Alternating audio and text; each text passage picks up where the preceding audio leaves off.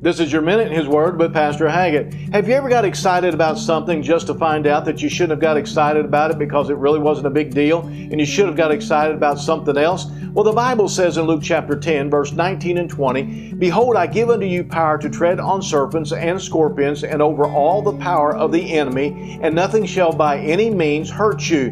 Notwithstanding in this, rejoice not that the spirits are subject unto you, but rather rejoice because your names are written in heaven. Jesus told his disciples they were rejoicing too much over the minor things compared to having their names written down in heaven. You see, there's nothing greater than having your name written down in heaven, knowing that you're saved and that you'll be with Jesus Christ throughout all eternity. So make sure today that you can rejoice over the thing that really matters. Make sure that your name is written down in heaven and Jesus is your Lord and and Savior. This has been your Minute in His Word. And if you don't have a church home, come pay us a visit here at Calvary Baptist Church in Marshall.